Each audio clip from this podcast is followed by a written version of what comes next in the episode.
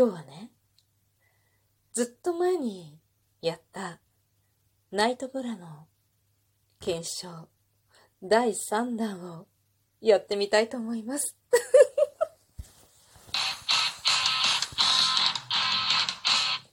今日もなるようになるさ。こんにちは。アラフォー母ちゃんこと冬木玲です。この番組は私冬木玲が日々思うこと、本の朗読や感想など気ままに配信している雑多な番組です。なんとなくね、声がこもってるような気がするんだけれども、ちょっと撮る場所変えたんだよね。変えたっていうか、まあ、追いやられたという感じなんだけれども、ちょっと前にさ、子供たちが朝活を始めたんだよね、みたいな感じで、ちょっと朝早く起きるようになったって言ってたと思うんだけど、まあ、私もね、まあ、それに伴って、若干早い日もある。っていう感じで、この収録をいつも夜に撮ってたんだけれども、夜寝ちゃうんだよね。だから朝に最近撮ってます。で、今日もね、昨日もそうなんだけど、撮ってるとさ、子供たちがいるのよ、リビングに。そしてさ、私は自分の部屋がないから、いる場所がリビングしかないのよね。なので、いつもリビングでこれ撮ってたんだけれども、なんとなくさ、喋りにくくなってきて。子供の話したりもするし、まあ、今日の話もさ、なんか子供たちの前でさ、ナイトブラブラブラ胸胸胸おっぱいとか言ってたらさ、ちょっととか思って、洗面所にこもりました。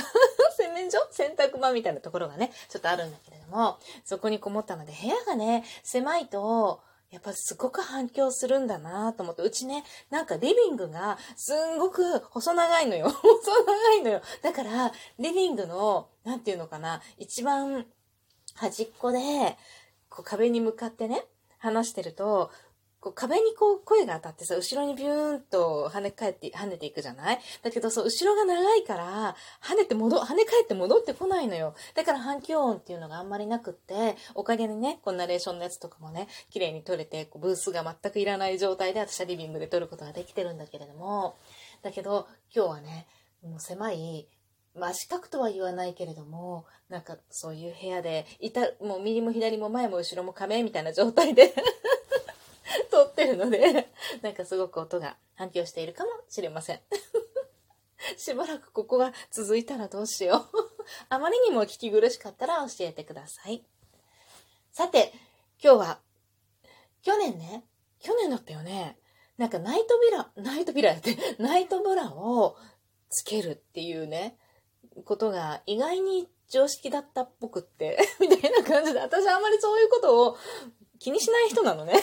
だから、昼間はもちろんちゃんとブラジャーつけてるんだけど、夜は、その上に、もう素肌にね、パジャマを着て寝るっていう生活をしてたの。そしたらさ、やっぱり流れていくのよね、胸ってね。で、若い頃は全然それ気になってなくって。だけど、で、しかもさ、授乳終わった後に、私すっごい胸がちっちゃくなったの。もう悲しいぐらいちっちゃくなったの。なんだったらもうなんか2カップぐらい、もうなんかなくなっちゃったみたいな感じで、すっごいショックだったんだけど、まあもうないから、もういいやみたいなのもあってさ。しかもね、なんか授乳して胸がなくなると、上から落ちるのよ、上から。で、上が落ちると、なんかすごく自分から見て本当にないんだよね。で、下から見ると、そのカップの分っていうのはやっぱりちょっとあるみたいなんだけど、上から、上がこう、そげるように落ちていくわけ。だから、全然ないわけよ。で、まあ、いろいろね、もういいや、もういいやと思ったら、もう誰に見せるでもないし、とか思ってさ。もう服着てればそんなにさ、もうわかんないし、って誰も気にしてないし、とか思って、もういいやと思ってたんだけど、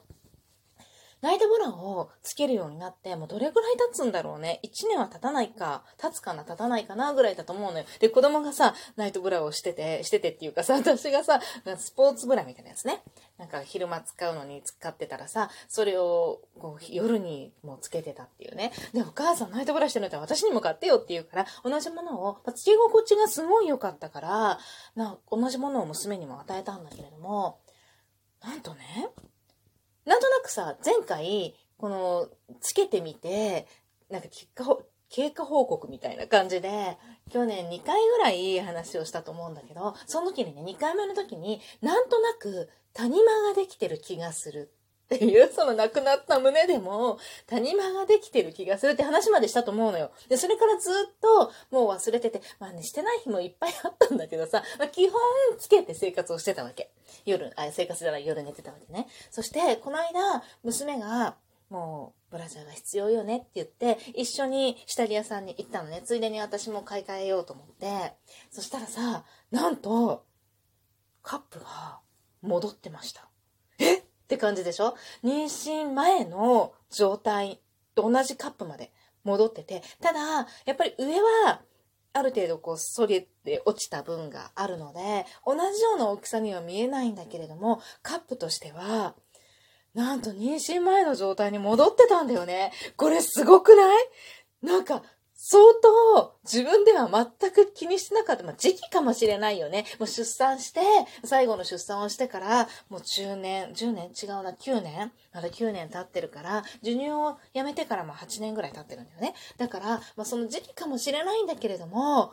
なんか戻ってた。しかもさ、娘の胸もやたらとでかくなってたみたいな感じで、なんか娘はまあ成長過程だから、もともと胸のね、大きい子だったら、大きくなるはずの子だったら、まあなるよね、もう中学2年生になればねって思うから、まあわかんないんだけれども、すごい胸が成長するこのナイトブラすごくない？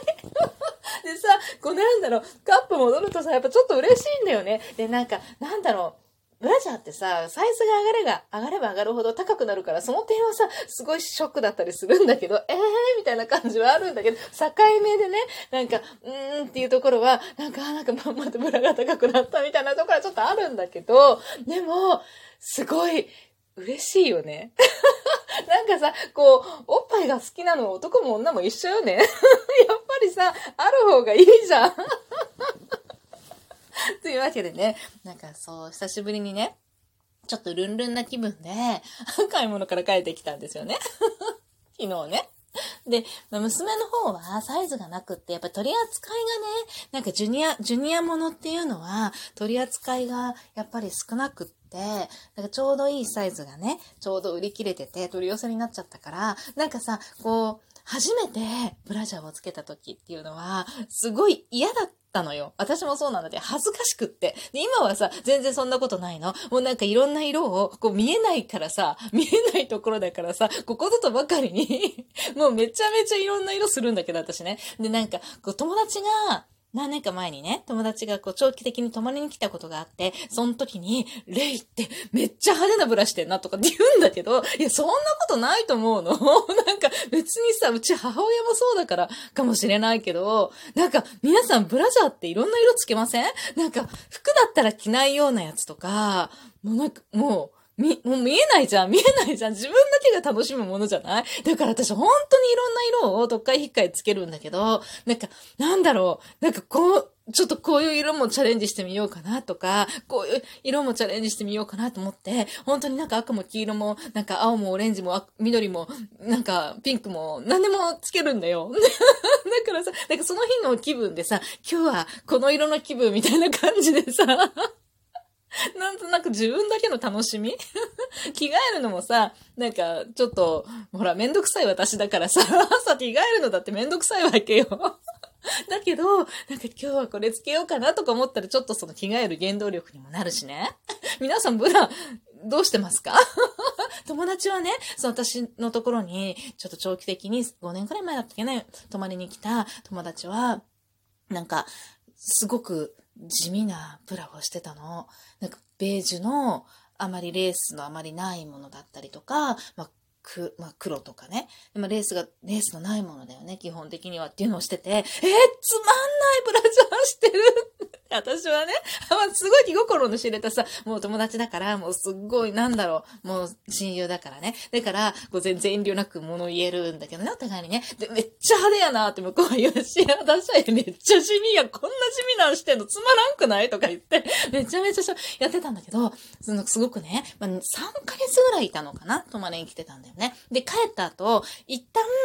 帰って、半年ぐらい経ってから、もう一度数日間だけ、ちょっとヨガで泊まりに来たのね。その時にね、洗濯したらさ、なんか可愛いブラジャーしてんじゃん？みたいな感じで、やっぱりさ、でしょ？でしょ？いろんなさ、こう、カラーの色とりどりの綺麗なブラジャーしてると、なんか気分も上がるでしょ？とかって言って、まあまあね、とか言いながら。なんかそうと帰った後に、こういろんなこうカラーのね、ブラジャーを買いに行ったらしいんだけど、なんか自分の中で、こう下着ってすごいテンション上がるっていうか、なんかこの勝負下着とかいうわけじゃないの、全然。普通に自分の、なんだろう、気分を上げるためっていうふうに考えてるわけじゃないんだけれども、なんか選ぶ時もさ、女性の下着売り場に行くと、本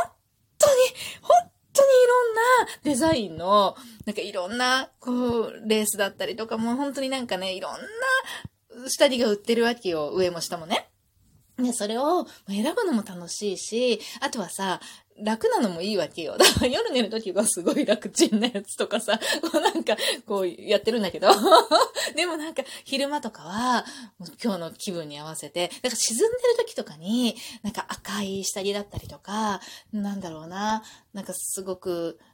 綺麗な、こう、シャーベットオレンジみたいなやつかな、とかだったりとか、こうするとね、ちょっと気分が上がるんだよね。で、レースとかも私なんかさ、服にこうレースがついてたりとか、なんか可愛い感じの服ってそんなに好きじゃないんだけど、どっちかっていうと、スポーティーな感じの格好してることの方が多いんだけど、でも、中のブラジャーはさ、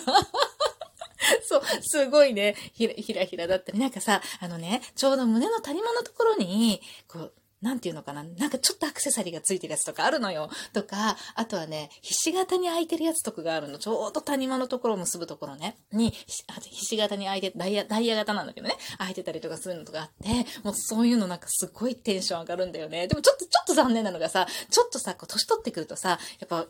なんていうのかな、肉がついてくるとさ、そのひし形の空いてるとこがプチって